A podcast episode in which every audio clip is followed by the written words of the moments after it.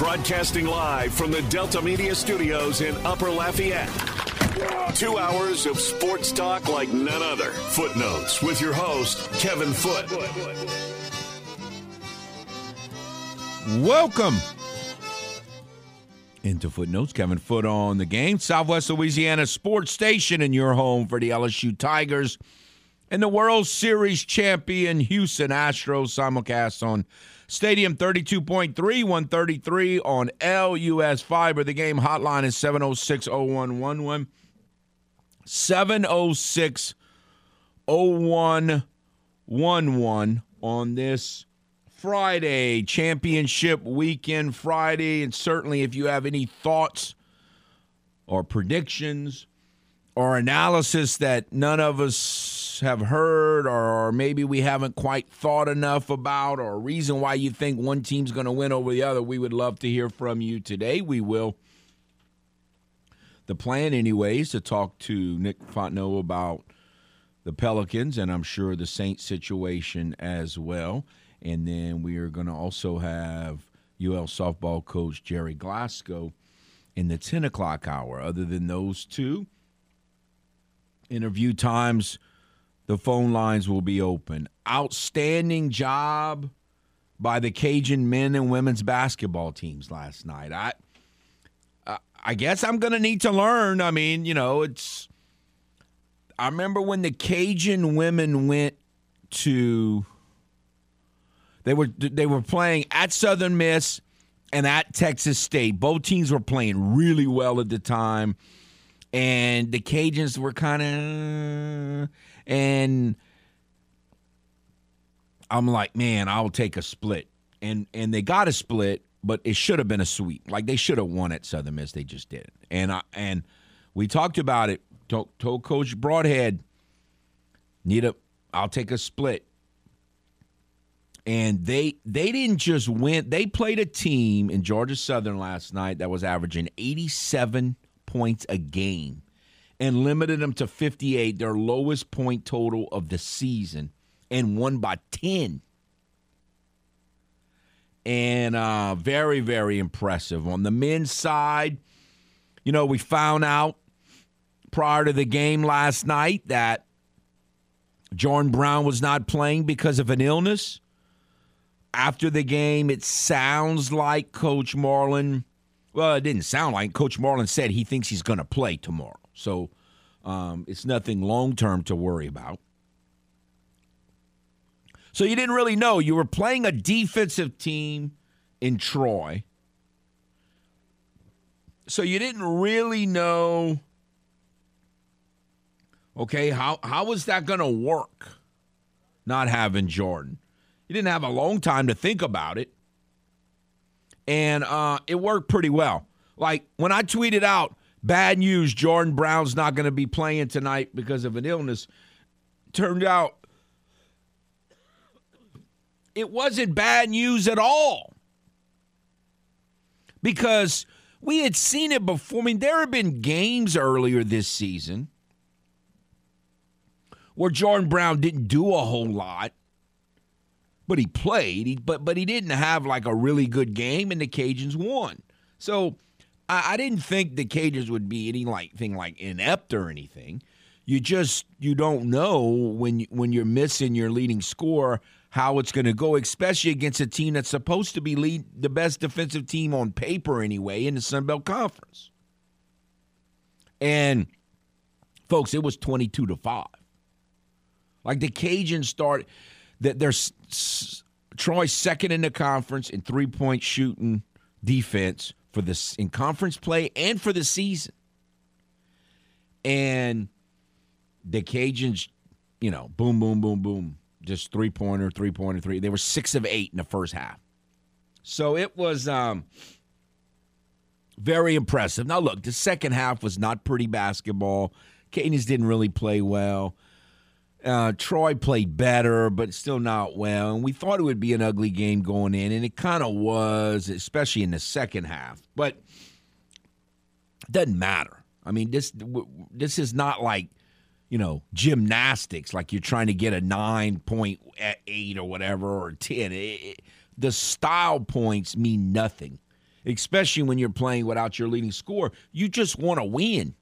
And uh, man, it was great to see Kobe Julien come off the bench and play well. And Greg Williams, I, I just I just can't say enough about what Greg Williams has done and how consistent he's been and how he just seems to be able to get it done when he needs to get it done. So wow, impressive victory.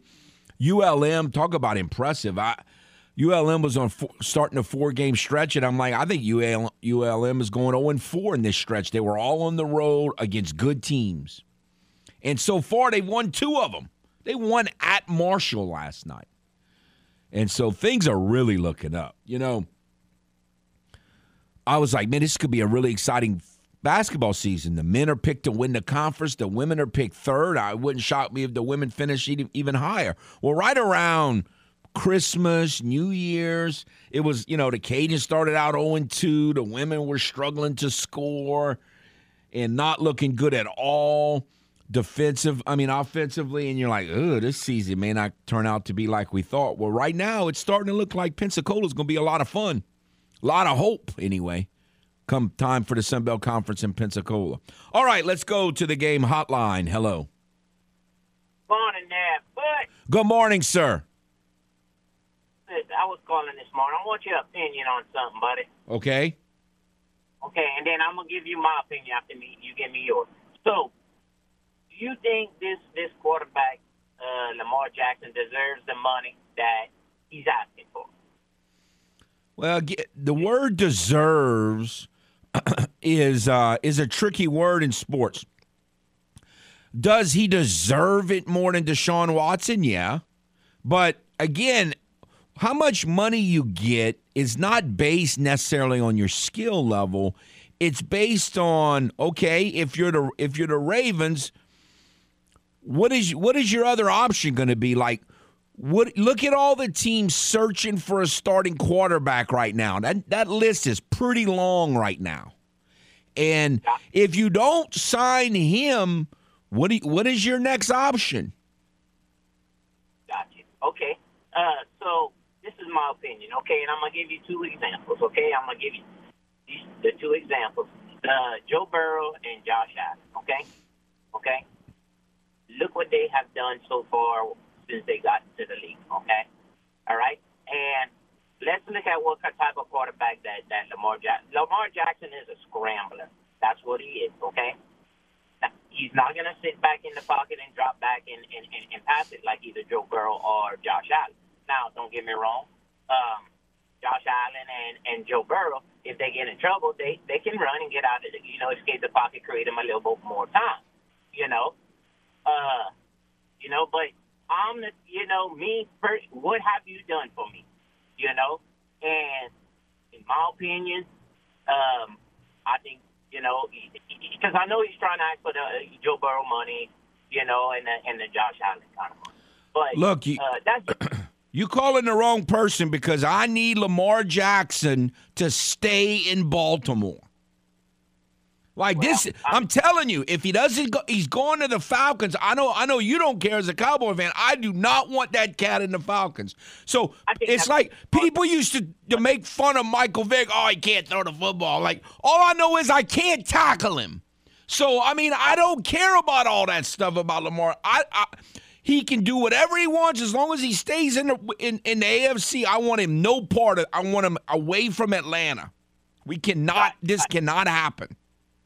Right now, one more thing before I let you go, if you can give me a, a few more minutes. Uh, I couldn't get on off uh, off three this morning, but uh, today's Hannah Five names his last day. You know, as producer extraordinaire, and uh, I just want to get my take on her. You know, two two and a half years ago when she started, it, she had some real now he had some real, real, real big shoes to fill in, in, in Louis P. Okay, Louis P. You know, he knocked it out the park. And I had my doubts about it. I won't lie. I had my doubts. You know, but the more I listen, the more I listen, the more and she, she did better. You know, and I, I developed a good friend in Hannah Five. You know, she actually, she absolutely knocked it out the park. Did I cry when I found out that she was leaving the show? Yeah, a little bit, maybe. You know, just a little bit. But I'm a big wrestling fan and everything, and they got this wrestler that that her name's Bianca Belair. She calls herself the EST. Okay, So this is what I'm, I'm gonna do. I'm gonna give Hannah Five Names a new nickname. She's gonna be called the, the EST of 103 because she absolutely, I mean, knocked it out the park. You know, she's the smartest, you know, the coolest, the fairest, and the happiest. You know, and I wish her nothing but the best going, you know, forward in this new gig. You know, and hopefully she she pops in from time to time, and uh, that's all I had, buddy. All right, But, uh, thank, have- th- thanks for the call. And she she was listening, so she heard all of that. Man, you bringing guys to tears. I mean, it's what I do. Unbelievable. Sneaky. But no, I just call her sneaky. But no, if you're still listening, Martin, you probably are. Thank you very much. I I will probably make cameos here and there. I might ask the guys I can come and sit down with them and talk for a minute. yeah, I- yeah, yeah. If I can. Oh, I'm sure when the Mariners beat the Astros, Oh, we're yeah. gonna see her face. she'll she'll throw her face in here and start trying to um but but but she won't understand it's a uh, hammock. It's a hammock season, yeah. so you can't get mad at me when Yeah. I'm so hyped up my Mariners winning. Yeah. But yes, thank you very much, Martin. all, all right, one more. Let's go back to the game hotline. Hello. Hey, good morning, uh, Foot. How's it going, man? Good morning, sir. Good, man. I, uh, I I heard you, you know, coming in talking a little bit about some, um, you know, college basketball stuff. Uh, I want to, uh, you know, old school guys, and I know you one of us. I was uh, happy to see that uh, Alonzo Allen was in the house last night. Did you, did you get a Did you get a glimpse? I I did not. You know he you know he lived here for a long time. Is he still living in Lafayette? Look, I, I don't have any idea. I just know uh, Coach Marlin posted a picture of him, and uh, you know, in the in the in the gym last night, and man, it was good to see. You know, A- those a- school absolutely. guys. You know, his daughter played basketball. I don't remember how many years now. The years go together, but at Comeaux High years ago, and I got a chance to talk to him a few times because of that. And I haven't seen him in a while. No, I, I did not. I missed that. Yeah, that was that was good. You know, and it brings up a, a, a point. You know, we uh, we traveled over to um, Lake Charles and had to play Barbe. I'm not going to get into how that went, but we, uh, you know, Barbe doesn't have a gym right now, and we uh, played in uh, McNeese's facility over there. And you know, seeing Alonzo Allen and uh, getting to visit that facility um, and seeing how intimate it is, it still holds 4,500 to 5,000 people. Man, it just reminds me how nice it would be if we could have a similar venue so that we could, uh, you know, get a packed house easily and still have enough room for people. It just it brings back the old days. You know, rem- rem- reminds me of the old days in Blackham. What do you think about that? Well, again, I, I don't think it's going to happen, but I, I certainly get your point, and a lot of people agree with you. No, no, no, no question there. Yeah, well, look, man, uh, I, I just, you know, I just like to see that one day. You know, Troy, uh, you know, when we went to Troy one year to cover a football game, we got to see the grand opening of their facility, and it's very nice. So, kind of hope that happens. Uh, I'm gonna give us, us a cheap plug while I got you right here. The uh, Mighty Lions is gonna be at home tonight against Sulphur. If we got some Lion fans, some alumni, some students that may be listening in, they should be in class. Hope to see y'all tonight. Uh, Thanks uh, for covering uh, all that stuff, uh, uh, Floyd. uh, Have a good day. All righty. Thank you very much. And I'll say to Lafayette High and just about any school, if you hold a basketball game, please report your box score. It's kind of a pet peeve of mine of late. It used to be all the time. I'm kind of nostalgic for many of you. All right. That'll, we'll take a timeout. Come back. Nick Fontenot on the other side. This is Footnotes on the game. 1037 Lafayette and 1041 Lake Charles, Southwest Louisiana's sports station. Your home for the LSU Tigers and Houston Astros. Here on Footnotes, you may not always exactly hear what you want to hear, but you will hear what you need. And of course, I got all these. Oh, you're an idiot. And, you know, what kind of Saints fan are you? Look, I'm not telling you what I want to happen. I'm telling you what's going to happen. What more than likely is going to happen. Back to more of the sports talk you need to listen to with Footnotes on the game. 1037 Lafayette and 1041 Lake Charles, Southwest Louisiana's sports station.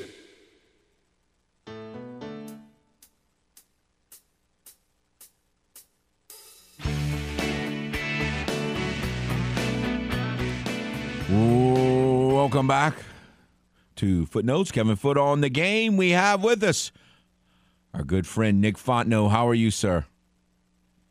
What's going on, Kevin? I mean, there's a word that you know, depending on this, depending on the the subject or the issue or the circumstance we're going to be in, that I've never been real good at in most circumstances, and that's patience. Like you are. I, I, I was thinking about you because obviously you're you're you're you're into the Pelicans, you're into the Saints, and man, patience is like, whew, it's been rough, huh? Yeah, you're. Our conversation last week kind of made me think about a few things about how being a fan of the Saints and being a fan of the Pelicans, how they're related, how they're different, and so uh, it's been it's been therapeutic for me to to kind of talk to you because you have always had a unique way of looking at things, and it kind of helps me uh, look at things a little bit more unique too. But yes, this is a this has been a season that's really tested my patience as far as the Pelicans go, and um, it seems like it's only going to get worse. Well, you know, I mean, I, I think better days are ahead. That's the good thing. There's hope. It's just that they started out with such a splash, and you're like, oh man, this is incredible. And then and then it's no, let's back up. We're gonna have all these injuries, and you're gonna have to be really patient and lose to all these bad teams. And um, so what? Just seeing Brand Ingram on the floor, even though you lost to the Timberwolves, what was your feeling after that game? Did it at least was it a, at least you know give you hope and a really good consolation prize, or no? Man, that's really tough to say. I mean, I was excited to see him. Uh, he brought uh, a little dose of energy that the team needed, but he was bad, and I guess that's expected since he's been out so long. But he just he just didn't look good, and so I think it's going to take him a little while to get going. It did give you a glimmer of hope, but the team looked bad. I mean, they didn't they didn't play very well, and uh, I don't think Willie Green had his best night coaching. It, it was just a really poor performance, and it was kind of it was kind of disappointing, being that it was Ingram's first game back, and you expected him to play a little bit more motivated. But I think they've just they've lost all the momentum they had from the beginning of the season, and I don't know if Brandon Ingram is enough to bring it back.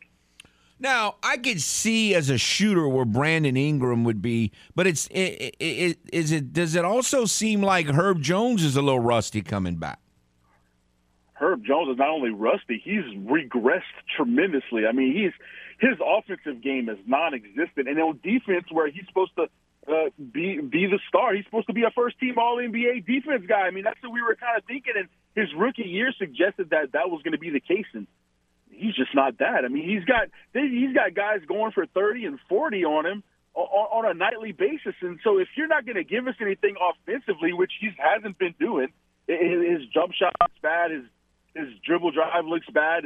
The defense is not even respecting him on the court. He's just out there. So if you're not going to give me anything offensively, you got to at least shut down the other team's best player, and he's not even doing that. So yeah, he's been a real disappointment this year because I mean he was my favorite player last year. He was becoming my favorite player on the team. I I really loved him and, and was expecting high things, and now he he's regressed tremendously. And I think I think that's uh, one of the big reasons why the team has regressed since the the big two got injured, but Herb hasn't really been uh, holding up his own spot.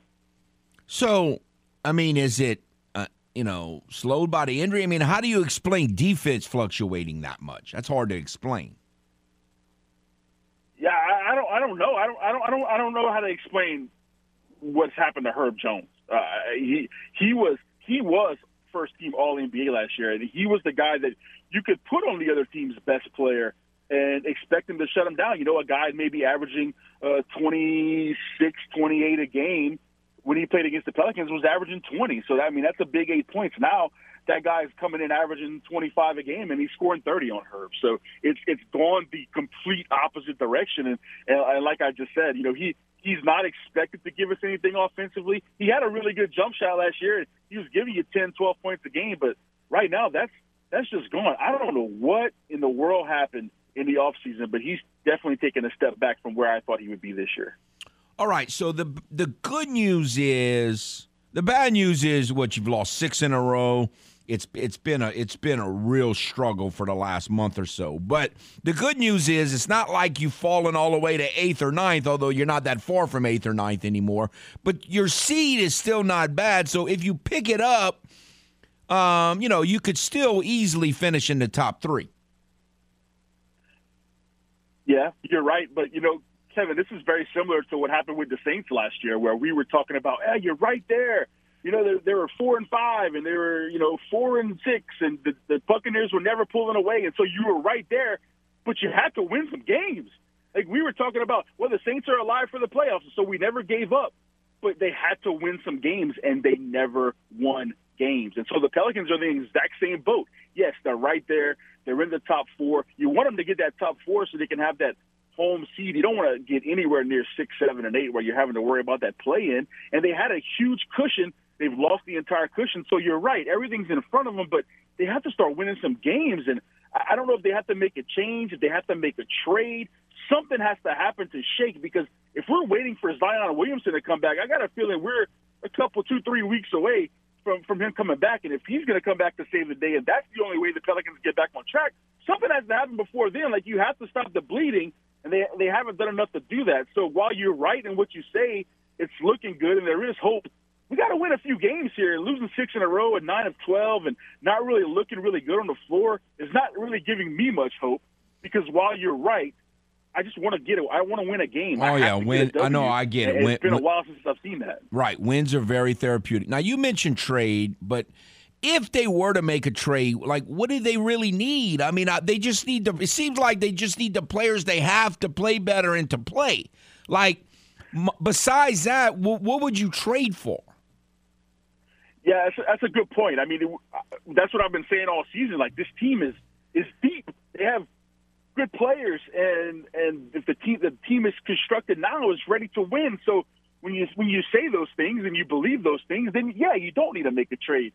But I mean, we talked about it already. Zion's always hurt, and and, and Brandon Ingram got hurt for almost 30 games this year. So when when you're so dependent on those two guys, it seems like you might need more. You might need another guy that can come in and really, really carry the load because we've been asking the CJ to do so much, and and, he's not that guy. He's not the guy to, to carry the load. And so while he can beat a, a really bad team, you, need somebody that maybe if one of those guys is hurt, if we're going to be expecting Zion to miss a a handful of games every year, we we can't just sit there and and just say, well, if Zion's out, we're going to lose six in a row and, and lose all these games. So I don't know what they need. I mean, I've heard a bunch of names thrown about. None of them really excite me. I don't know. We have a lot of draft capital that we can move, but you know, I don't know if David Griffin's going to be as aggressive as I'd like him to be. So I don't know the exact player I'm looking for. I don't even know the exact position I'm looking for, but something to give us a spark so that we can not go through these stretches where we're losing so many games when Zion Williamson is out. Well, I say look on the bright side. The Celtics have lost three games this week. They got bright beat by the you. Magic. you know, the Celtics are like Aaron Rodgers. They go to Florida and they can't win a game. you got to admit that's Yeah, funny. that's- But um, That's pretty. That's pretty funny. all right. So, have you thought about while we're drawing com- comparisons between the Saints and the Pelicans, like what could anybody do on the Pelicans team that would be the equivalent of doing what Mark Ingram did in Tampa? I guess I guess Zion Williamson being all by himself under the goal and, and missing a dunk, like I, I, you know, that would that would be about it. Now that was, yeah, it's it's it's one of those plays that I, I, we'll probably think about for for a decade uh, about how if he just gets that one yard, you know, the, the Saints win the division. It's it's very painful to look at. I, I see I see the video sometimes on Twitter just randomly, and I just I kind of kind of scroll past it because it's very it's very painful to think that you know the Saints could have maybe won the division this year You- if you- he makes that play. that, th- this was before your time, so I don't know if you've ever seen the replay, but when when Earl Campbell came to the Saints, he had this, and I don't even remember who it was against, but he was running the ball down the middle of the field, and he, it was no one between him and the goal line, and he fumbled the ball and kicked it out the back of the end zone. That is worse than what Mark Ingram did because you know he wasn't trying to drop the ball and kick it out the back of the end zone. It just happened, and so you don't ever see that. But at least it wasn't intentional. Like what Mark Ingram did, it would be like when Earl Campbell was running and then he decided, you know what? I, I'm not gonna. I'm just gonna run out of bounds at the one yard line, not because he was trying to run the clock, just because he was inept. Like that's even worse than what Mark Ingram did.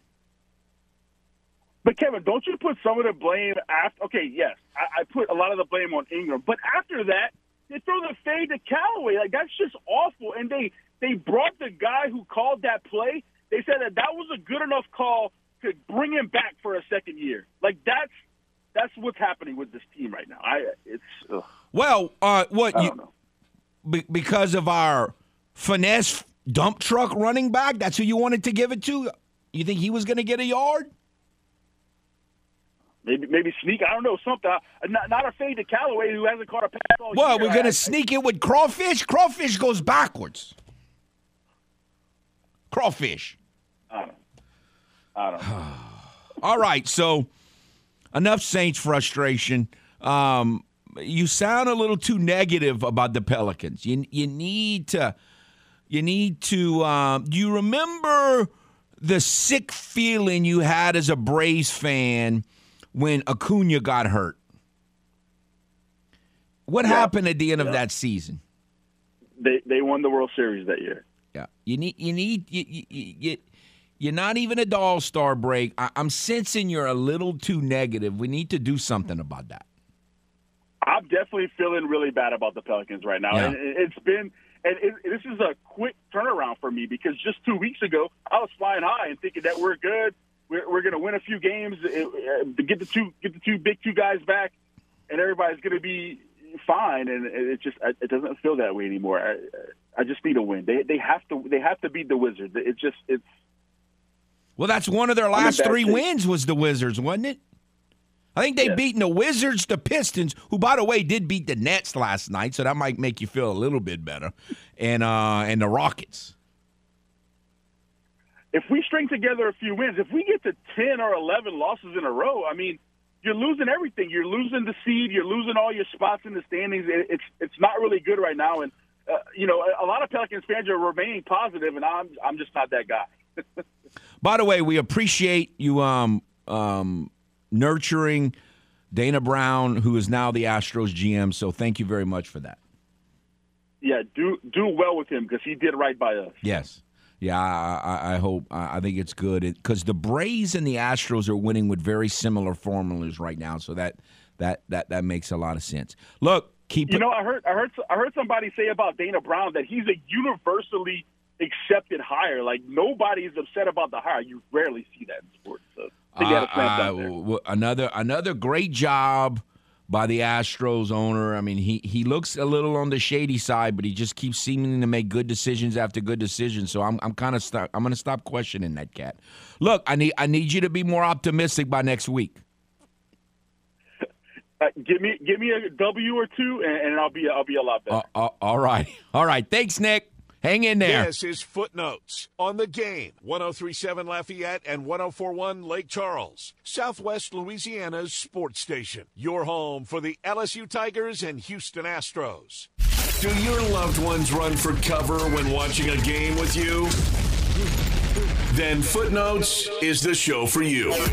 Time for more Footnotes on the game. 1037 Lafayette and 1041 Lake Charles, Southwest Louisiana's sports station.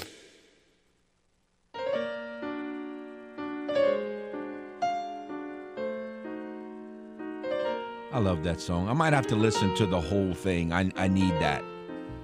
Nick doesn't know it, but he needs it too. Slow down, you crazy child. All right, welcome back to Footnotes. Again, the game hotline 706 0111. 706 0111. If you would like to get in, discuss the Pelicans discuss Cajun basketball. Great victory last night over Troy. And uh, the women go on the road and stifle. Isn't that a great word? Stifle. For, for us all in the family fans from many years ago. Stifle it, Edith. I love that word. Stifle. I love great words. Um, So the Cajuns women did outstanding, holding a team averaging 87 points a game to 58. Sean Payton, Casper the quitter, yesterday interviewed with Arizona. Like, what can we do?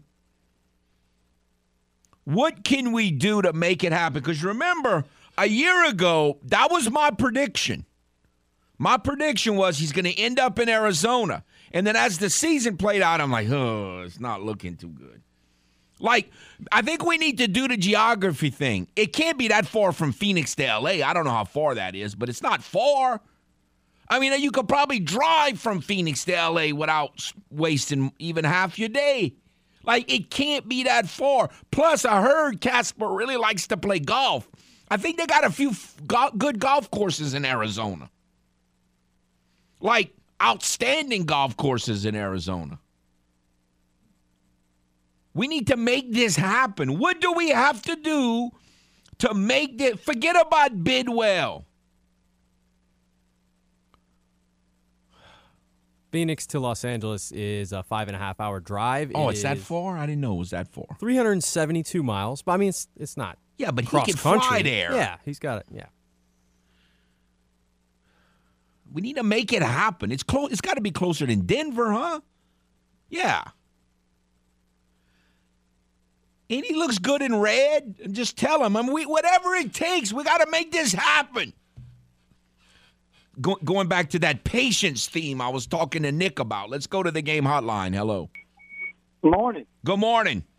Okay, tell me this: if, if you, Peyton would go to Arizona, would you? If that that would happen for you, and then Lamar would go to Atlanta, would you? You take that? Oh. Oh, Uh-huh, here we now, go. Here we go with one of these impossible questions. No, I'd Uh-huh. have to say I'd have to say no. I'd have to decline. right. I do not want. Look, I did the Michael Vick thing. I do not want to have to tackle Lamar Jackson. No. Okay, well then you're not going to get your wish for uh, Sean Payton Arizona. That's what happened. Oh. You, you that, that, well, that's that corner, Kevin. You got to give to, to, to, to, get something back. Well, yeah, but why those two? Why can't I have both? Why can't they be well- mutually exclusive? Those two issues. Kevin, you can't have the pie. Oh. Don't work that way. Ah. But boy, we got the pioneer last night at the Cajun Dome, didn't we? Got what? We, we had the pod and we ate it at the Cajun Dome last night. Man, that was um that that was really nice. I mean, I you know again I, I was hoping they I, I thought they could win, but I didn't think they'd win from wire to wire without Jordan. So that shows chemistry on a team when the best player goes out and all the other players stepped up big time. That showed a lot of character on that team, Kevin. Yes. And Kobe and Kobe to have the game like he did, you know, that's only bodes well for us going forward. I I can't tell ju- I can't judge distance too good where they got me behind the goal where I can't see a quarter of the court. But that last three pointer he hit, that was like Bo Lamar range, I think. Like how far was that? He was close to the logo, wasn't he? He's acting like that girl from uh, from Iowa in Women's County, the, the local girl. He was acting like her right there. You're right. It was for her. Man. But look, Kevin, look, I, w- I was watching the end of that uh, ULM Marshall game. Marshall had a game won in regulation, and, and they had it really won on the first overtime. They had their best player at the line shooting two free throws with about eight seconds up, up by two points. He clanked them both, and like he's an 80% free throw shooter. Clanked them both. ULM went down tired and they beat him in the second overtime. Unbelievable. Keith Richard, Keith Richard, I love you today, buddy. He did a fabulous job. And that right there, that loss right there to Marshall, that was, you know how that was how big that was for us, Kevin. That was, you know, look, they I thought they were going 0 and 4. They won two of them. That was a really nice win because the thing about Marshall is they've played more home games than road games.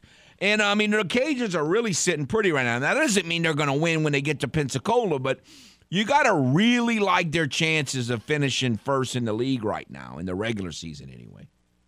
Yeah, we sure do. But uh, like I said, going back to what that game was, I thought that right there showed me some some uh, some big time character on that team to win this stuff. Well, look, Kevin, the beginning of that game, You know what they've been doing? They've been blitzing teams at the beginning of games. Like we're jumping out to like Yes. uh, uh, 17, uh, uh, first, the first media timeout. They've done four or five games so far this year. And when when they come out like that, man, there's no stopping these cats. And No, I mean, it's- we, I mean, of course, if you do that every game, they're going to win. But man, they, they, they, do that a lot. And I don't know what Marlin's doing because that was used to be our bugaboo at the beginning of the season and last year. We we never started out good. We were always behind. The boys sure changed this year. They I like have they have eight games this year that they've never trailed. In three of the last five, they never trailed. Yeah, It- it- it's it's good it- win. it's it's it's it's it's very encouraging. I appreciate the call, my man. Yeah, And- let's- let's go back. Let's think about Lamar and Sean Payton in Arizona. See which one you want, Kevin. Have a good one. oh.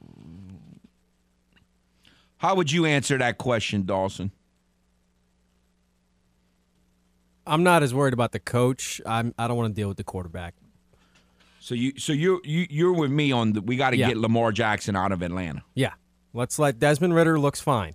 He he can. I think he's, their a guy. good young quarterback. I do, yeah, I Desmond do think he has potential. I, I think the I think the Falcons need to look way deeper into him being their future quarterback. I I I, I agree. All right, time for a timeout. We'll be back. This is Footnotes on the game. 1037 Lafayette and 1041 Lake Charles, Southwest Louisiana's sports station. Your home for the LSU Tigers and Houston Astros. Game is throwing far more at you than cheap plastic beads for Mardi Gras. That's right. You could score a $500 Visa gift card.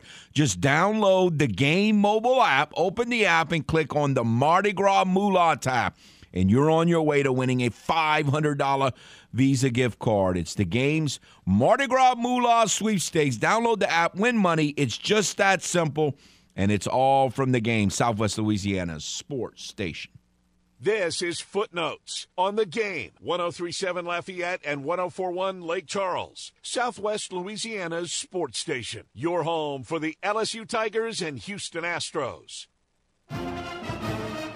Tune in every weekday at 8:15 a.m. and 3:15 p.m. for the LSU Sports Update, presented by Tibbs Trailers here on the game. 1037 Lafayette and 1041 Lake Charles, Southwest Louisiana's sports station.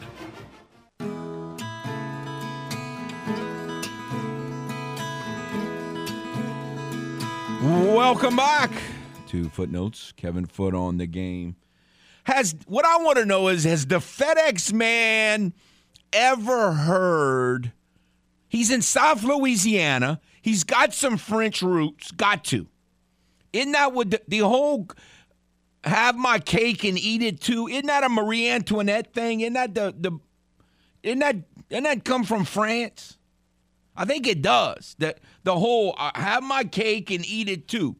Like FedEx man, he should know that. Like why doesn't he understand that that's a that's a, a reasonable concept? You have your cake and you eat it too.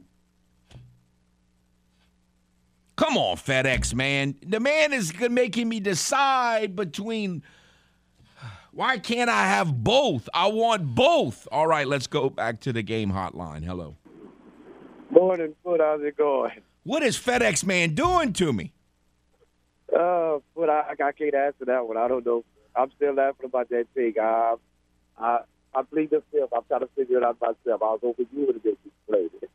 Well, look, I, I, as much as I want the first round draft pick this year, and I don't even know. I mean, it's not so much a first. Just the, as much as I want to end the whole Casper saga, I, I, I'll have to wait if if it means Lamar Jackson is going to Atlanta. We can't have that. I just can't do that. I can't do the Michael Vick thing all over again. I cannot do that. well, you got three things. You got them two, and you got the Mark Ingram thing.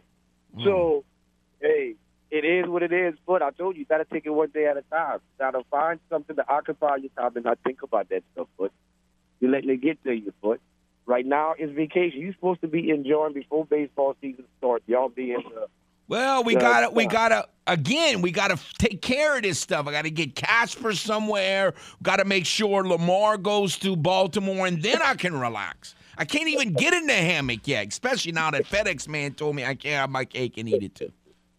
But it's gonna be what it's gonna be. We don't know nothing yet, but that's why I just sit back, relax until we hear something. you worrying for no reason for it. I really think you're worrying about it, everything for no reason. I think when it's all said and done, you're gonna be like, why did I worry?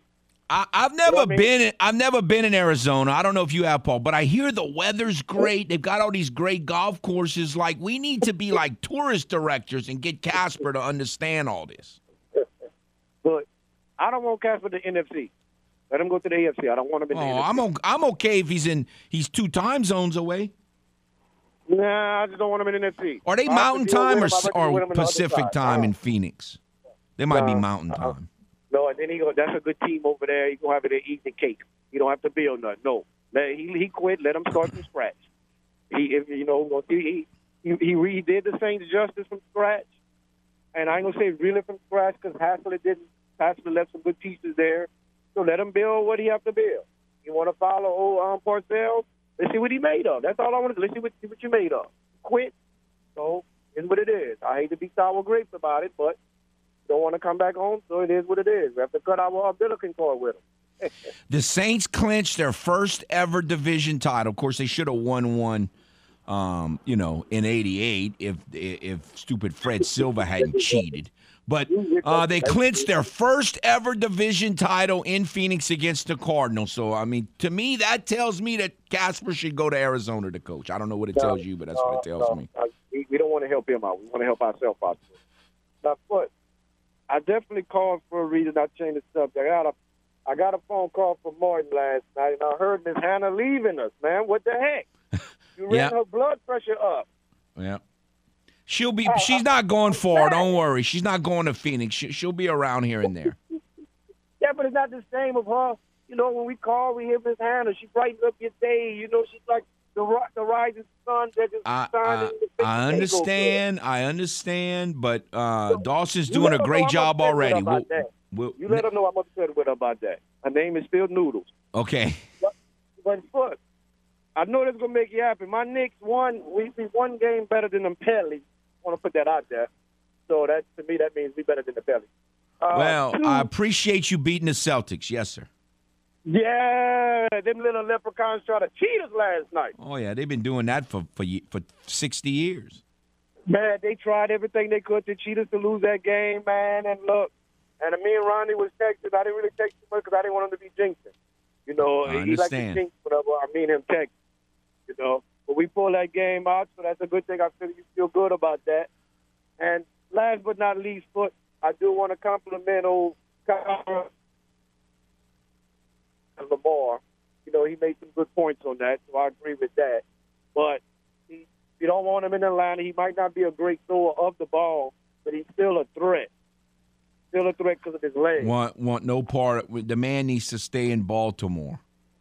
I don't care where he go. I just don't want him in my division. No, I'm I'm, I'm with you there.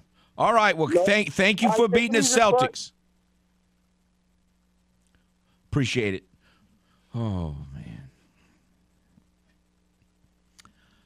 I don't know.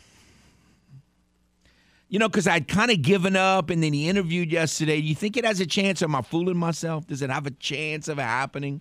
I think seven hours. What were they doing? Unless he played a whole two rounds of golf. I mean, what was he? Oh, I didn't hear. about? I heard it was a good interview. I didn't hear it was seven hours. That's yeah. Reports where he was there basically all day.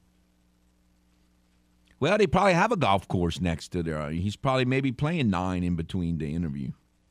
Maybe he'll play golf the whole season, and wherever he goes, they won't do anything. He loves the weather. I, I, I, I think he. I think, I think we need to ex- explain to Casper how good the weather there is, how many good courses there are, how close to L.A. it is. He's got a good running back. If they keep don't trade Hopkins, he's got an elite receiver. He's got a young quarterback who he can mold. We need to sell this. I mean, I, I, you know, I, I think he'll look fine in red. I don't know that I've ever seen him in red, but I think he'll look fine in red. And again, I've never really hated the Cardinals. Now, you know, the the Max Hall game was about as frustrating a football game as there's ever been, but that was the Saints' own stupid fault. I mean, I I've never really the Cardinals have never really done much to us. I think the first time the Saints ever scored 50 points in a game, they beat the Cardinals 51 42. Billy Kilmer threw like seven touchdown passes. So I like the Car. I'm, I'm good with the Cardinals. Bobby Scott played well against the Cardinals one year. Bobby Scott. we just need that to happen. FedEx man, FedEx man. I used to like FedEx man. That's it for the first hour. Another hour to follow. Stay tuned. Broadcasting live from the Delta Media Studios in Upper Lafayette. Two hours of sports talk like none other. Footnotes with your host, Kevin Foote. Welcome back to Footnotes. Kevin Foote on the game, Southwest Louisiana Sports Station, and your home for the LSU Tigers and World Series champion Houston Astros simulcast on Stadium 32.3 and 133 on LUS Fiber. The game hotline 706 0111 706 0111. If you would like to get in, try to um if you have any good sales pitches to Casper on why he needs to go to the Arizona Cardinals and be their next head coach, we'd certainly love to hear it. I um it seems like every day I read a different story because it, it's kind of like it makes so much sense that every once in a while a new reporter or a new writer says, you know what, that's what's going to happen. I read another one yesterday. If Lamar Jackson does not re-sign with Baltimore, he's going to the Atlanta Falcons. I'm like, we already knew that. Like, we already know that. Like, stop telling me. I'm trying to not be angry like Nick, not be upset like Nick. So we're trying to get past that. Billy Packer, I I was going to mention that last hour, but FedEx man got me all upset. Um, I, I try not to. For those of you don't know Billy Packer was, he was a college basketball announcer for decades, and I can remember being a kid in the '70s, and they they they had a three man crew. Like you don't see that for basketball. I guess they do it some in basketball for the big games, but they had Billy Packer. Well, this is more late '70s, probably more '80s, because um, McGuire was he won the national championship at Marquette in 77 with Butch, Bo Ellis, and Butch Lee, 30, 31 and 15. And, um, but the Al McGuire, Dick Enberg, and Billy Packer. And Billy Packer was the guy who was a little, little bit of a curmudgeon, little more of the, uh, you know, in my day they did it this way. Why are they doing it this way? A little bit more of like a disagreeable, but uh, it worked.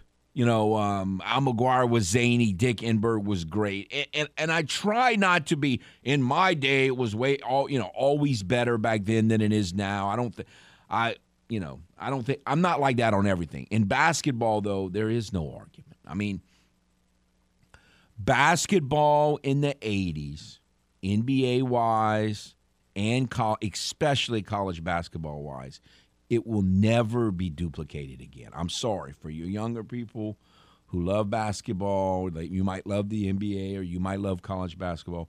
Just trust me on this one. It will never be as good as it was in the 80s. The 80s was the best basketball decade ever at both levels, and it will never be duplicated. You can try, it's not going to happen. And it's just not going to happen. So, with announcers, what I'm trying to like, are there announcers now that 20 years from now, people are going to be talking about like they're great, like like the younger kids missed out on? I I don't really. Some people hate announcers. I don't really. There are very few that I hate. Very few that sway me one way or the other. I would never listen to a game because of an announcer or not listen. Now that Randy Cross doesn't do games or not listen to games, what do you think? I would say Jim Nantz is a guy that could be in that conversation. There's no question he's really good. I think he's Dick Enberg. Like Dick Enberg, I don't know. He just seems so. But I guess Jim. I guess Jim Nantz is probably the Dick Enberg of this era. So I, I I'm, I'm I could I could go with that. Jim Nantz is really good. I don't know. I just I, I'm not saying Billy Packers at that level. I'm just saying the announcers that they're not. They just seem so much better back then. Like Merlin Olsen and Dick Enberg. It just seems so much better than they, than what we've got now. But anyway, uh, I I um I just like to when people like that die, give a little story perspective. I you know I didn't always agree with him. I thought he was a little too negative sometime, but uh, no, certainly an iconic uh, group there watching college basketball in that era. All right, let's go to the game hotline. Hello. Hey, Kev, how you doing today? Oh, I was doing okay, and then FedEx Go man's FedEx. got me all upset. Well, listen. Would you uh, make that I'm- I'm- deal? I put a call into the Arizona Tourist Commission. Yeah. And they're sending Sean a, welcome basket today. Yes. So um, it's going to include a brand new set of uh, whatever kind of golf clubs he wants. Yes. uh, unlimited memberships to all the uh, golf courses. Um, I saw J.J. Watt's uh, tweet yesterday about how fantastic the weather is in, in the wintertime in Arizona. Tremendous. Um, and he, yeah, I mean, so just it's just a lot of a lot of positives coming. And and honestly, I, look, I don't know if you you know, yeah, the meeting was seven hours, and they also showed when they left the meeting, and he and Bidwill left together, and they they left in Bidwill's car. So. I mean, if, if your interview doesn't go well, you're not going to probably ride back with the owner um, of the team, you know. So I think it's a done deal. I think the Cardinals Done deal. This man's Oh, talking done I think deal. I think it's a done deal, brother. I think the only thing now that that's going to be the final thing is what the Saints agree to for compensation. The only person that can kill this at this point is is Mickey Loomis if he gets too greedy, uh, because he's not getting the number three pick. That that's not happening. No, that's not happening. But I would take like two number twos or in a three. Well, well, and, and and I saw you know a couple of Arizona B riders float around. You know the the the, the, the two this year, which would be a, a really high two. So I mean that's a It's really a one. and Yeah. it- Yeah. And if you really wanted to, you could take your second and that second and probably move into the lo- lower end of the first. It- But I, I don't think you should. But I'm just saying you could. No, but what about Uh, next year's first round pick? 2024 is what I heard. 2024 first rounder and and the and the second rounder this year is, Oh, is I, what- I, I done. di- I'd take it. done I- deal. yeah, I'd it's take it. done. Now, Oh, yeah, now, w- would you do that? W- what would you? What would your answer to FedEx man's question be? Well, I, I missed the question. I'll be honest. Okay, the with you. I just heard question is, about- i- i- if you were told Sean Payton, Casper the Quitter is going to take the Arizona job, but only if Lamar Jackson is the next quarterback Oh. of the Atlanta Falcons. look, look. At this point, uh, Kevin, we we we've been lucky that we, I guess, well, you know, we didn't get an elite Tom Brady. We should have beat him uh, worse than we did. We've been kind of lucky not to have to face a lot of good quarterbacks. Let's not lose focus, I'm not- Ralph. Ralph, you're losing focus. We cannot have Lamar Jack. Do you remember the Michael Vick days? I used to hear all these people talk about how he can't pass the ball, and I hate left-handed short quarterbacks. Hate them. But that cat would beat us almost every time we played. We could not tackle him, and if it was late and we had a lead, he would throw boom, boom, boom, touchdown. But the other, the flip side of that is, it could still happen even if you don't get Sean Payton traded. So I'd rather have, you know, I heard you talking about the cake and eat it too. Look, give me at least one piece of that cake, and I could take a bite. And maybe I can't eat the whole the whole cake, but look, I, you know, he's gonna go where he wants to go. We can't stop that, but we can. We can help. Oh, the man gave me an the Sean Payton ultimatum. I- was I right about that? Wasn't that a Marie Antoinette thing? No, it, it actually that, that, that I looked it up uh, just to make sure. Marie Antoinette said, "Let them eat cake." Um, Oh, so okay. it's, a, it's an English proverb about not having your cake and Oh, I'm sorry. Have, I- you know. all right. Yeah, at least, at least. I wasn't totally wrong about the cake part. I just misused it. Yeah. No, no, you you still ha- it was still a foreign con, you know, still overseas, but Yeah. but it but it's all good. I mean, you can't have you just you know you can't have your your your king cake and eat it too. Let's just make it you know a, a, a South Louisiana thing. But no, I mean, um, look, I do I do what I want Lamar Jackson in the division. Absolutely not. Would I would I like to see him? The, I wish the Saints could could afford him, but you know, obviously they they can't. But also know that the Atlanta Falcons are generally a poorly run organization that I, I don't think Uh, they would. I, I, don't get you know. elitist on me. Do, just do me this favor, Ralph. If if if if the Cheaters defense, which is the best in football, struggles with Jalen Hurts on Sunday, remember, Yeah. we do not want Lamar Jackson in our division. Just remember that. Okay, okay. I, I, I, I'm look. I, I'd love to have both things happen too, but I'm just telling you. I think Sean's. I think is going to happen. I think when Dan Quinn pulled his name out of the running, that that kind of sealed the deal. I, I, um, I hope the- you're right. You know. I hope you're right. I hope And you can say I, I mean, told you the- so next week. Yeah, well, the thing is, I mean, you know, so so what if you sit another year out? Then then you, you don't you're not guaranteed there's going to be any prime openings next year either. You know, there are always are openings, but Yes. it's generally No, that's true. bad teams. You know, That that's I true. I mean, there's, you know, so if you got to, I, I don't know. You know, the only thing I, is that I think they would have to prove to him that Colin Murray has, has he gotten off the PlayStation and gotten a little bit more serious about football. Absolutely. You know, because you know, all right. All yeah. right. Thanks for the Uh, call. Let's go back to the game hotline. Hello. Yeah, I'm gonna go back to um, the Cowboys slash Alabama slash Celtics slash Red Sox fans. All right. That in the uh, first hour. Um, then he kind of took a shot at Lamar, um, saying just a running quarterback. You know, Josh, what, what has you know Josh Allen? I like Josh Allen, but to sit up here and think that Josh Allen doesn't throw picks, doesn't fumble the ball, is not a turnover machine. You know, I, I just and look, he got 150 million guaranteed. So at least Lamar should get at least 160, 175, you know, guaranteed, based off what he has done in this league. Yes, he's been he's been injured, he's been hurt uh, last couple of seasons, but we see that that team is look, he's valuable to that team. Obviously, they, they, you know they can't even score when he's not basically when he's not the quarterback. Um, we can sit up here and talk about, oh, you know, he's a scrambler, he's a running quarterback. Josh Allen runs the ball a lot. Yeah. Do we will it catch up with him, or or just? Oh, I think it will catch up with him because he runs the ball too physically. I, you know, I, again, I like Josh Allen, but he, he's a he's a fat to me, and I like Drew Bledsoe. I, I like Drew Bledsoe when I was uh, in the nineties.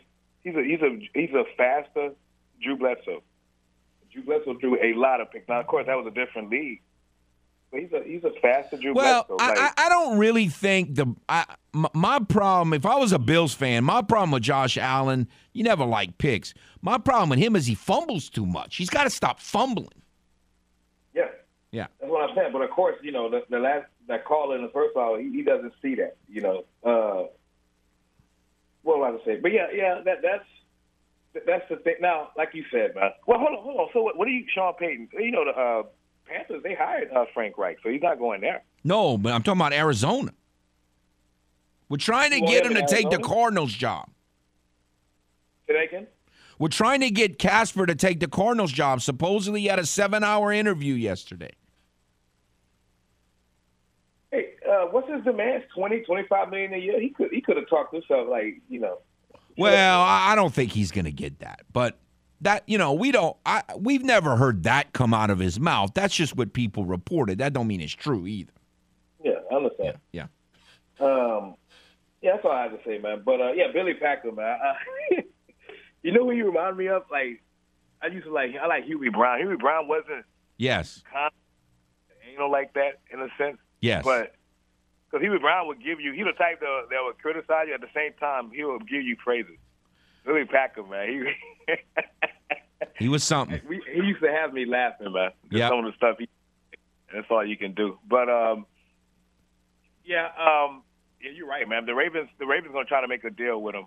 I'm sorry, the Falcons and the Ravens will negotiate. Can't if we the- can't we can't have we can't have that happen, Jay. We got to stick together. too, man. How many running quarterbacks throw 36 touchdown passes in a year? Look, you don't have to sell season. me on Lamar. I, I'm with you. No, I, I, I- no, I just. I, I get it. I understand. I, I- don't worry about the. I, like I told Martin, you call talking to the wrong guy. We got to keep Lamar in Baltimore. He's too good. They're, it'll ruin their franchise. But I got to get to a break. I appreciate the call. Thank you. Thank, thank you. We'll take a timeout and be back. This is Footnotes on the game. 1037 Lafayette and 1041 Lake Charles, Southwest Louisiana's sports station. Your home for the LSU Tigers and Houston Astros. Great news, my sports loving friend. No more aimlessly searching for sports talk love by swiping left or right. That's because you've already found the perfect match for sports talk love that is. Now back to the only lover you'll ever need. The game. 1037 Lafayette and 1041 Lake Charles, Southwest Louisiana's sports station.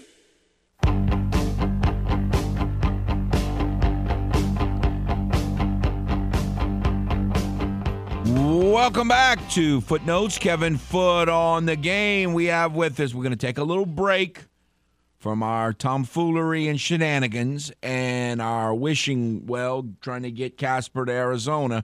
And we're going to be speaking with UL head softball coach Gerry Glasco. How are you, sir? I'm doing great, Kevin. Doing great. We're busy and getting after it, as you can imagine, but it's really a fun time of year for a softball coach.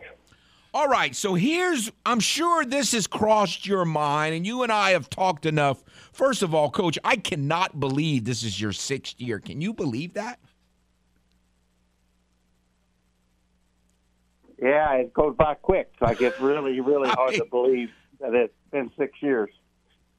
But but so obviously you you know your plans you were probably already made it to Oklahoma City and all but it seems like uh, the fit in South Louisiana has been a good one for you.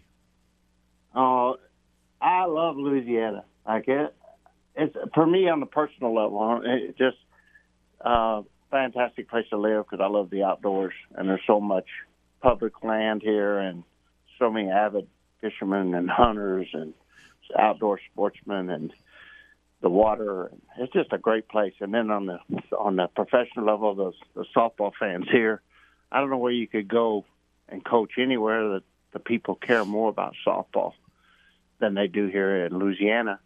And then to walk into a, a program that has a history of winning and um, prepared to win. Like you know, when when I got here, the players knew how to win and they were prepared to win. So it's been a really good fit, and uh, just blessed to be here. All right, so the thing that kind of concerns me, trying to think kind of like I think you're thinking, and and no, and going into most seasons, and you mentioned at, at the presser on on Monday because your schedule is so front loaded. Like we've all seen it where you make decisions based on the fall and what happens in inter squad scrimmages in January. And sometimes that's not always perfect. Sometimes somebody, you know, some girls get off to slow starts or vice versa. Like you mentioned that you have to get it right. I mean, how are you going to? How difficult a process is it going to be to correct it if you get it wrong with the way your schedule is organized? Oh, if we get it wrong, we're going to you know, we definitely will have a, a lot of losses. And, you know, you may get it right and still have losses because this is a formidable schedule and you got great opponents. When we think we can play at that level, we have to prove we can play at that level. But definitely, we it's imperative we get it right if at all possible. And it's going to take some coaching intuition and, uh, you know, a, a lot of things will go into it because – you've got right now, like our freshmen are playing really at a high level. The freshman class is having outstanding preseason practices, which is fantastic. And then you've got upperclassmen that had, you know, have had great past uh, seasons in the past. That some of them are really struggling and coming back off injuries and this and that. So, you know, how how much emphasis do you put on what they've actually done in those preseason scrimmages? I mean, we're halfway through right now. We've got three important scrimmages tonight, tomorrow, and Sunday. Um, fan day is tomorrow on Saturday. Uh, we scrimmage today. I believe it starts at four. Um, you know, fans are welcome at any of those. Or the the doors will be open tonight at four if people want to come out and watch. And these scrimmages are going to be six inch scrimmages. Um, I think we've got 14 batters uh, going against six, seven pitchers, and they're go- these are important. But we that we'll get these three in, then we'll probably get three to four more in before the first game, and I think we've had four so far, maybe five. Um, and then you look at the results of those 11 scrimmages, it has to mean something. You know, it, it definitely, I, there's no chance it won't mean a lot to me. But how much does it, for instance, if I've got a kid that hit 380 last season or 350 last season, and, you know, she's only hitting 190 in the preseason, how much do I discount that preseason? And how much, you know, do, or, you know, do I go with a freshman that's hitting 340 the, in the preseason, knowing that you know she may not be a 340 hitter in the season. So all that stuff that you take into account as a coach, but you want it to be super competitive. The one thing you do want is depth, and we've got depth um, where we know we're going to have injuries based on our style of play, based on the history of the last couple of years where we've just I feel like we've been snake bit by injuries um, and we win. We're still going to win. Uh, so I think depth is a great thing and part of what makes us successful, part of what makes us competitive. So it's important that we get it right, and hopefully the play over the next three weeks or two weeks is 14 days till our first game right now. Um, so hopefully the play in this next two weeks it becomes um, obvious what we need to do and and there's things we're learning about our ball club. Like we're looking really seriously at making this club. You know, I've always put my best team on the field based on offense. But with our pitching staff looking really good right now, like we're giving some consideration to let's go with our best defensive club, uh, especially on the, on some key positions on the infield and up the middle. And so those things are what we're going to be looking at in these final scrimmages down the stretch. All right, so besides Davis and Center, who I've heard nothing but just rave reviews on, what other freshmen could get some playing time early based on how good they look right now? Uh, without a doubt, Vic Valdez is is really putting on a strong preseason performance in our scrimmages. I think she's hitting 450 right now. She's playing uh, third base extremely well defensively. She's playing catcher extremely well defensively. Um, Kylie Griffith has tremendous power and and has made tremendous adjustments in her swing from last fall till now, and has proven to be a really coachable player. That's really you know, she's got tremendous ability, physical ability. You can look at her for two seconds on her uniform and you can see athletic abilities there. But then when you see as a coach and you see how coachable she is and how willing she is to receive advice and receive input and try to put it into work, that's really, really impressive. And there's no doubt she's in the mix for a starting position right now. Um, Sissy, Va- uh, Sissy Vasquez is making a really strong run to start at the up the middle at either second base or shortstop. Her defense is uh, probably right now she's playing at at a high level, maybe the best defense on the whole team.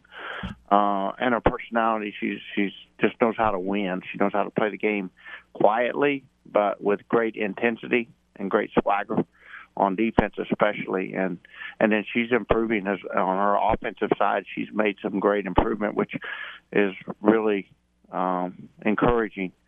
So all those kids are really standing out. Lauren lauren allred um she's hitting i think at over a 400 clip this spring. Um left-handed hitter tremendous power uh has a great arm can play third base, catcher, could play first base if we put her there. But she's making an impact that we would not have anticipated in September. And, you know, definitely if she continues over this next two weeks, she could, her numbers could alone could keep her right in the mix. So I'm telling you, this freshman class is really, really scrambling the the lineups up right now in the coach's mindset and could really cause us to look different on opening day than what I would have pictured. All right. So what that means is that Maddie Hayden and Davis could both be in the outfield. Yeah, very much so. Could be. Maddie Hayden can play anywhere, and we have no better competitor on our ball club than Maddie Hayden. She's extremely competitive and extremely. The intangible she has, the way she plays the game, is exactly what I want. Um, my my kind of player. She could play infield or outfield, and no matter where she's at, she's really good. I mean, Davis is an elite center fielder, and Maddie Hayden can go out there stride for stride, step for step, right with her. Those, are two really similar athletes. Whew, man. So it's going to be something. Yeah. Um, what about pitching wise? uh, very encouraged by what I'm seeing in the inner squads. Our pitching staff, I think it's the deepest pitching staff we've had uh, since I've been here. And you know, we had a good pitching staff with uh, with in 2020 with um, Summer and and Megan Kleist.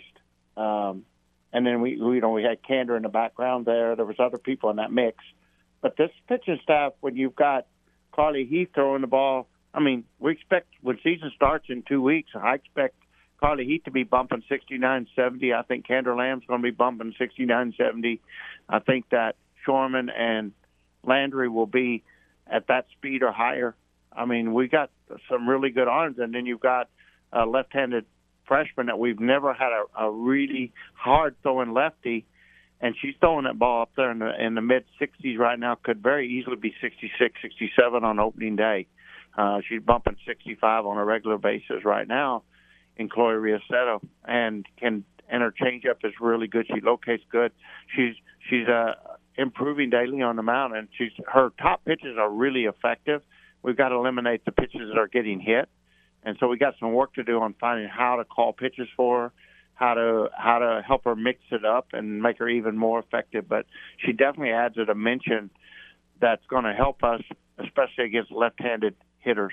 And she fills her position really well. So the pitching staff is is really good. Our, our most effective pitcher in the last weekend was Tyler Ooh. She was really good, and so I'm anxious to see what Tyler brings this weekend in these three scrimmages. Uh, the plan is for all 14 hitters to face all the the top six pitchers an equal number of at bats or an equal number of innings. So it'll be a really good competitive set of. It's a three day game for for us. You know the fans will see six innings, but we're looking at the 18 inning game, and uh, I think it's going to be really interesting to see where Tyler Oob goes because I think she's in a position to put herself in that mix, even for the top three spots, if she really has a great uh, weekend and finishes the spring where you know at, at the top of her potential. Well, Coach, we got a million more questions, but we got all season to get to those. So it sounds like it's going to be a lot of fun to cover Cajun softball. We appreciate your time and talk to you again next week. Uh, thank you. This is Footnotes on the game. 1037 Lafayette and 1041 Lake Charles, Southwest Louisiana's sports station. Your home for the LSU Tigers and Houston Astros. Kevin Foote is a walking, talking encyclopedia of New Orleans Saints history. No, seriously. After that is 2013, which I call the forgotten Saints season because in so many people's mind, the Saints' streak of good football ended with the Bounty Gate season. And it's not just recent history either. In 88, they finished 10 and 6, tied for first place in the division, did not make the playoff because they got cheated by a blind official named Fred Silva who absolutely cheated, uh, stole a game on Sunday night in a 13 to 12 loss to the Giants with his either blindness, ineptness, or cheating, or whatever you want to call it. I think he was just blind and senile. We return to the man who's forgotten more Saints history than you will ever know. Kevin Foote and footnotes on the game. 1037 Lafayette and 1041 Lake Charles, Southwest Louisiana's sports station.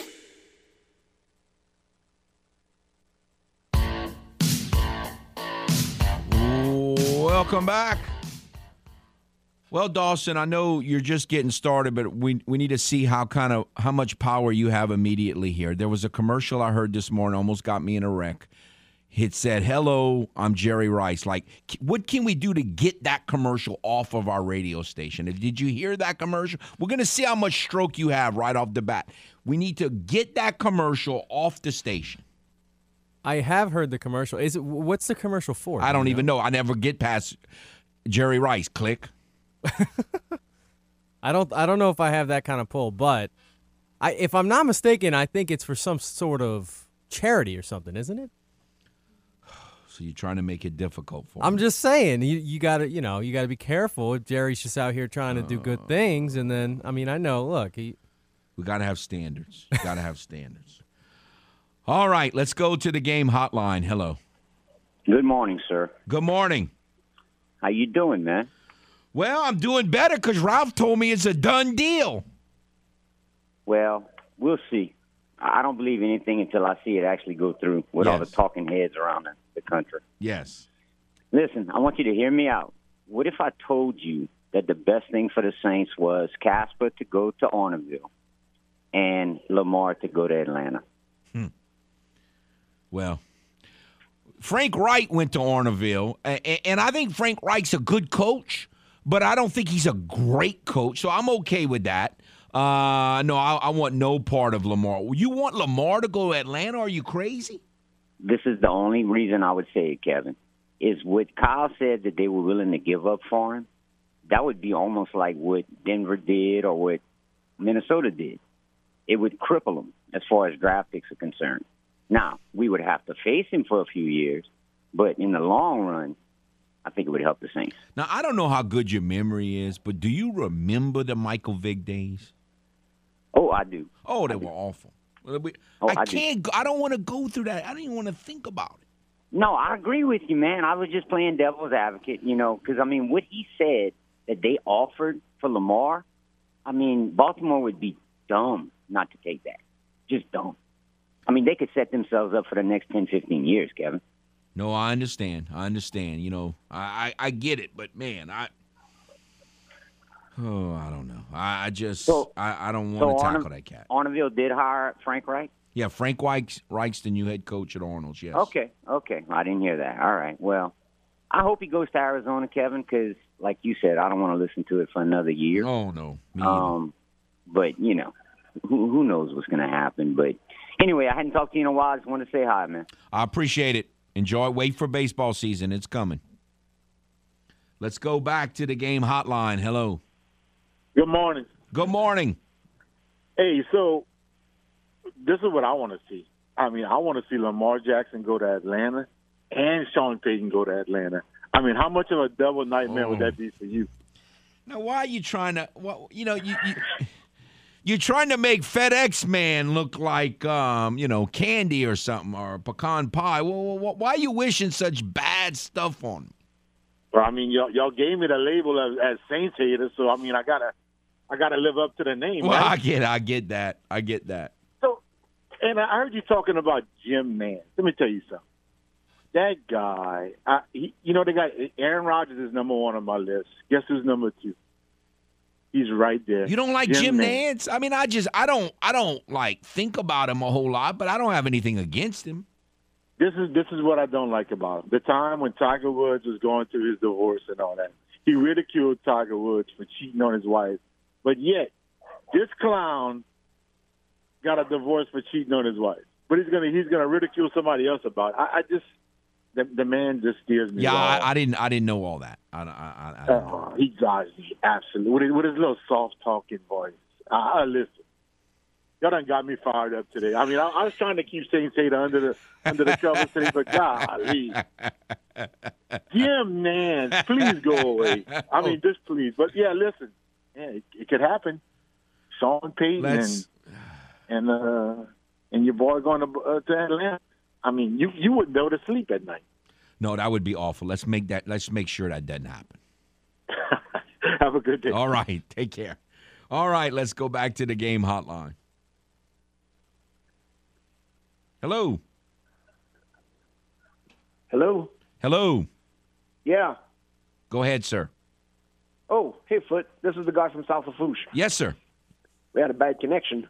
That's well, okay. I called to give you what I hope is going to happen this weekend. I'm not going to make it a prediction because I'm famously wrong with every prediction I make. So here's what I hope happens. Okay.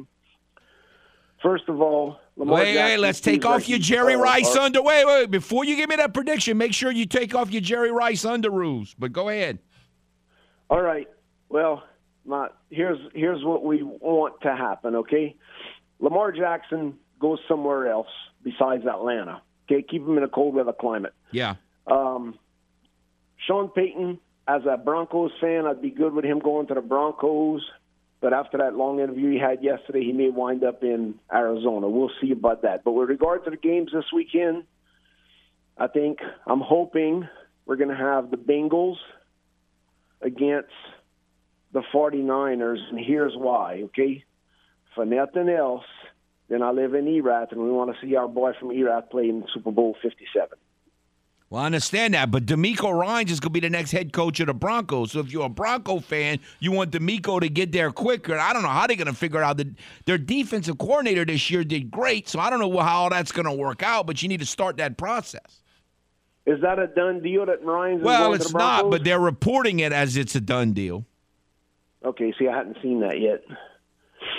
So, but anyway, that's what I'm hoping. Let's say it's a Super Bowl 16 23 rematch, and it'll put the Bengals and the 49ers in the Super Bowl. Those two, those two Super Bowls are too much heartache for me, um, and so I, I'd rather not. go- I'd rather not re, re unsurface those awful memories. Well, what we going to do, Foote? we got to go. Somebody's got to play in. So Well, just- I, I, I'm I'm, I'm, I'm. I'm trying to. I think the safest thing for me is the Eagles against the Chiefs. Eagles against the Chiefs. Okay, well, you know that's never happened before in the Super Bowl. Every other combination has happened already in the Super Bowl, but the Eagles Chiefs have not played each other in the Super Bowl. The before, Andy so Reid would Bowl. be significant. Yeah. Was that? That'd be the Andy Reid Bowl. There you go. Yep. Yeah, it'll be uh, good. Something. It'll give the media something to slice apart for a week. Absolutely. All right, we'll talk to you next. All time, Take care. Thank weekend. you. We'll take uh, time out. We back. Stay tuned. This is Footnotes on the game. 1037 Lafayette and 1041 Lake Charles, Southwest Louisiana's sports station. Your home for the LSU Tigers and Houston Astros. Do you ever wonder what kind of coach Foote would have been? When they hit it to you and you're in the major leagues, you catch the ball. That's the way that works. Yeah, he may be better suited for talking sports than coaching them. Back to footnotes on the game. 1037 Lafayette and 1041 Lake Charles, Southwest Louisiana's sports station.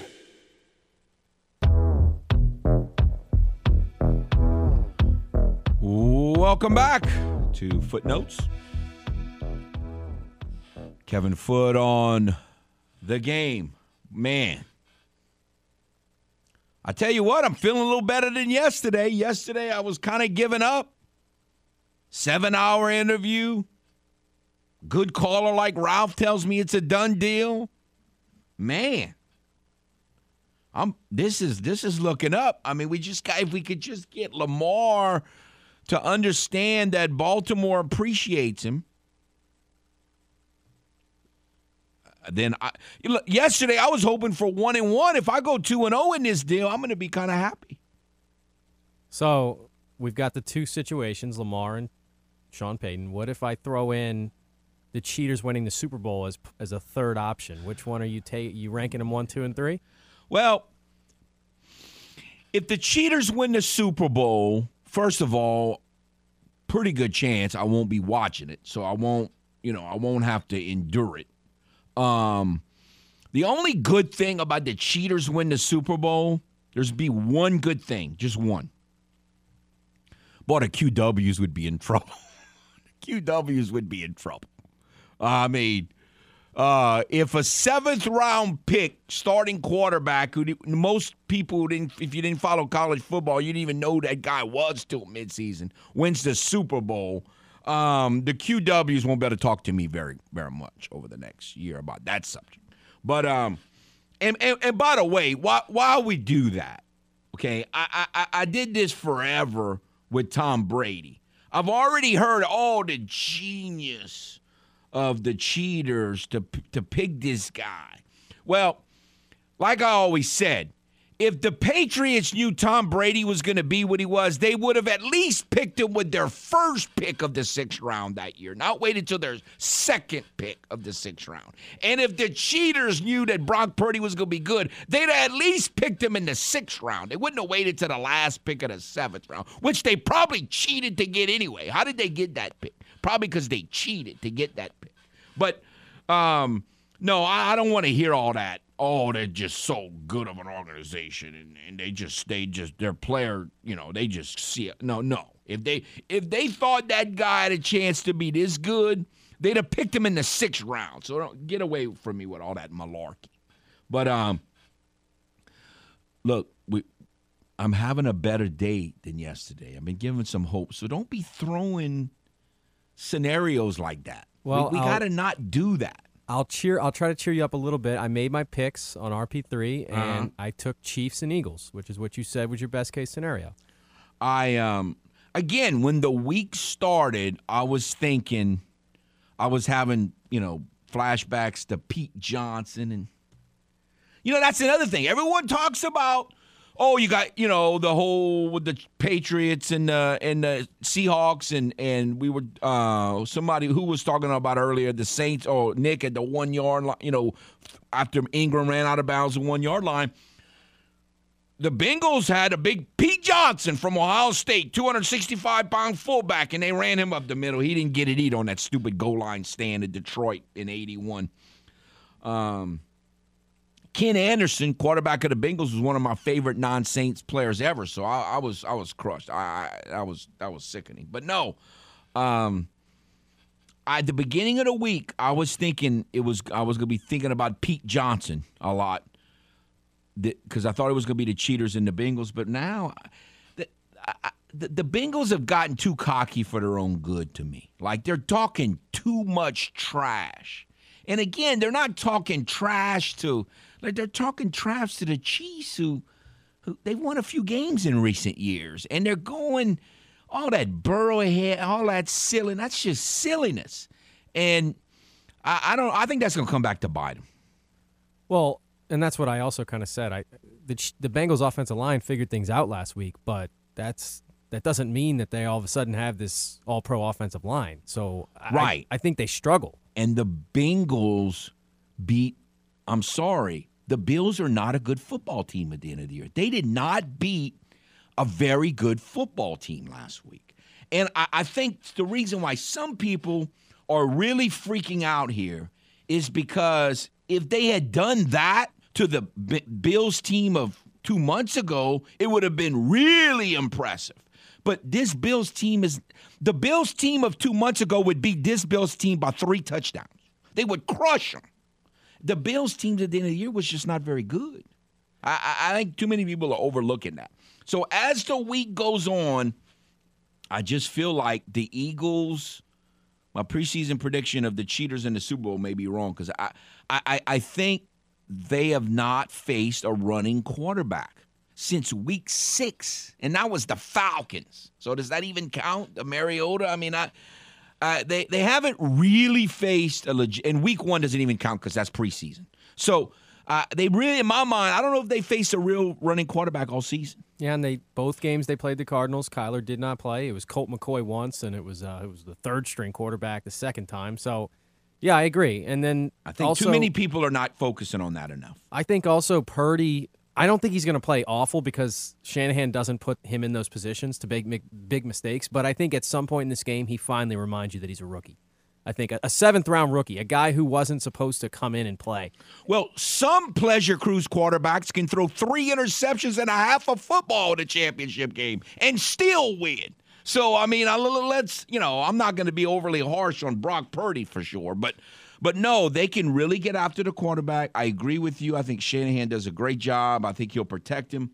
Um, you can only protect a quarterback so much, but I think I think he'll protect him. But I, I just I think the Bengals have gotten too cocky. Um, I think people are, I, I, and I think they've they've lost the advantage of having a chip on their shoulder, which I get why they had a chip on their shoulder. They should have had a chip on their shoulder. But now they've because they're so cocky, they've given the ch- the chip to the Chiefs. Like why do that? I don't understand that. I, I think that's I think that's crazy. I, I think they they've they've they're their own worst enemy. They've gotten too full of themselves. Uh, we'll see how all that plays out. Should be good games. We'll see. Done deal, the man told me. I'm like, we might need to get a T-shirt. Done deal. Oh, Ralph, man, Ralph, you can host a show if you get that right. I appreciate all the phone calls. Y'all have a nice weekend.